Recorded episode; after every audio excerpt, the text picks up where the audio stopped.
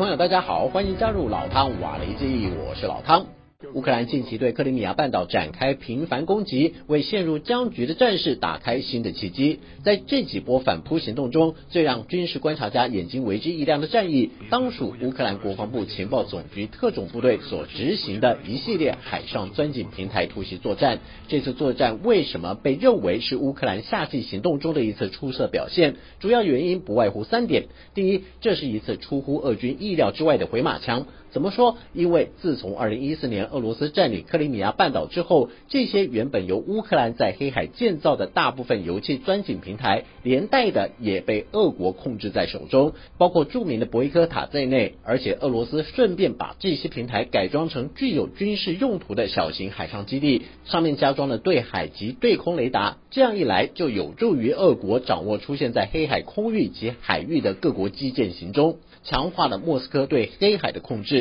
不但如此，这些钻井平台还是一个小型弹药库，上头存放了大批武装直升机专用的非导引式火箭弹和飞弹。换句话说，俄军陆航或是空军直升机需要弹药补给时，不一定非得要降落在克里米亚半岛的基地，而是可以飞往这些平台，就能得到及时补充，也能免去遭受定点打击的威胁。Для України операція з повернення бурових платформ у Чорному морі мала стратегічне значення.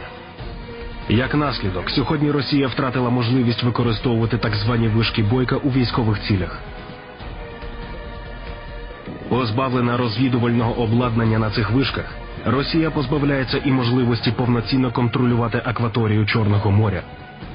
Це робить Україну набагато кроків ближчою до повернення Криму.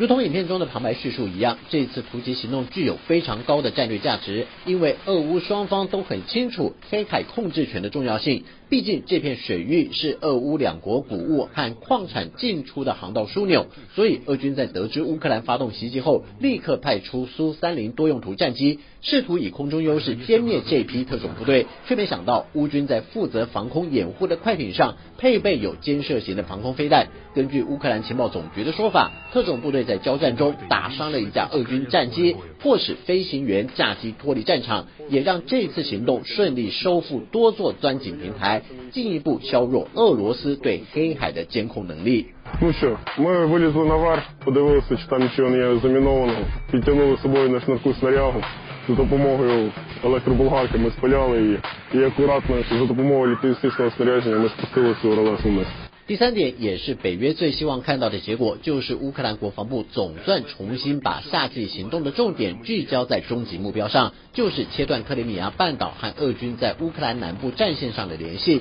等于间接证实了前段时间第三方媒体曾经披露乌克兰国防部高层和北约联合作战司令部在一次闭门会议中所达成的共识，就是乌克兰军方已经同意调整战术安排和兵力部署的内幕报道，并非捕风捉影，而是确有其事。即便目前所取得的成果相对有限，但是从这段时间乌军接二连三对克里米亚俄罗斯基地及海军维修厂发动的攻势来看，就算在秋雨季节即将到来之前，乌克兰可能无法达成夏季行动的目标，但是在夺回海上钻井平台的成果上。至少让俄军在短时间内也难以从乌克兰手中重新要回来。毕竟乌克兰特种部队在拆除平台上的监控设备后，俄罗斯黑海舰队等于少掉了许多准备出海执行任务时来自海上的第一手情资来源。少了这些水域情报。黑海舰队的军舰若是想要贸然出港，届时碰上乌克兰神风无人艇的几率就会大大升高。毕竟黑海舰队在明，乌克兰神风无人艇在暗，敌暗我明的情况下，孰轻孰重就得要好好掂量一番。Ця операція була в таємниці весь час, тому що якби ворог зрозумів, що ми наскільки зухвало до нього підходимо. він би якось противодіяв нам так чи інакше, тому що це шлюпок по морді, так сказати, для противника.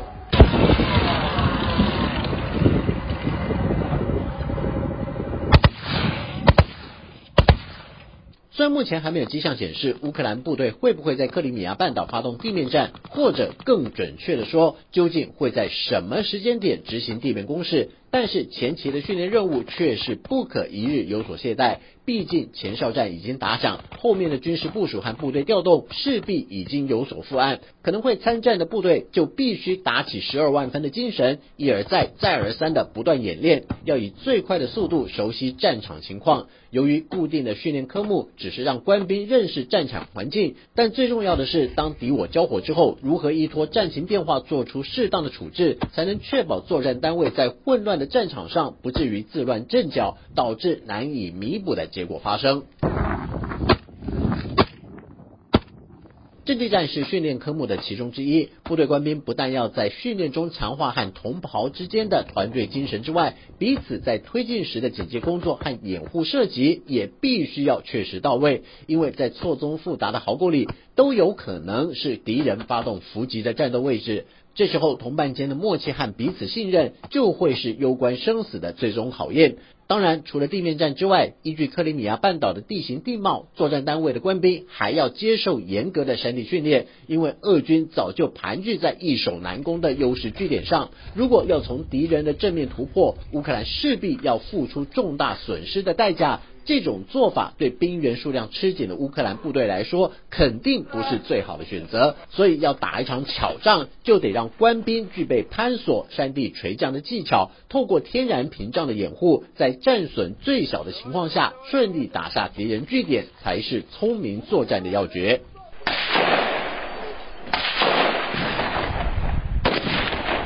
Велика вероятність, якщо дійдемо до Крима,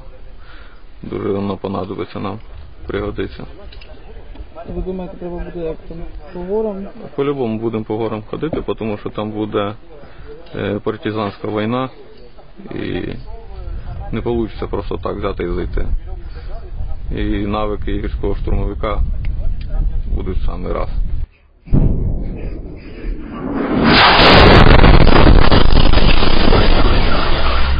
面对乌军正在为收复克里米亚全力备战之际，另一方面，俄军似乎有点乱了阵脚，开始在乌东地区对市场平民展开无差别攻击。军事观察家认为，这可以从两方面来分析。首先是俄军对于乌克兰部队的准备感到忧虑，但是也不排除是想借此机会分散乌克兰高层的注意力，打乱乌军的准备节奏。拖延部队向克里米亚挥军的时间，好让俄罗斯在克里米亚的守军强化防御攻势。抵挡来势汹汹的作战单位，但是不管如何，乌克兰现在已经调整好作战行动的终极目标。俄军试图以声东击西法来影响乌军，以目前的最新资料显示，似乎并没有奏效。因为美军参谋首长联席会议主席密利也在日前提醒乌克兰军方，夏季行动已经没有太多时间可以浪费。毕竟入秋后的天后状况将会影响乌军的后续行动。如果乌军能在天后干扰前，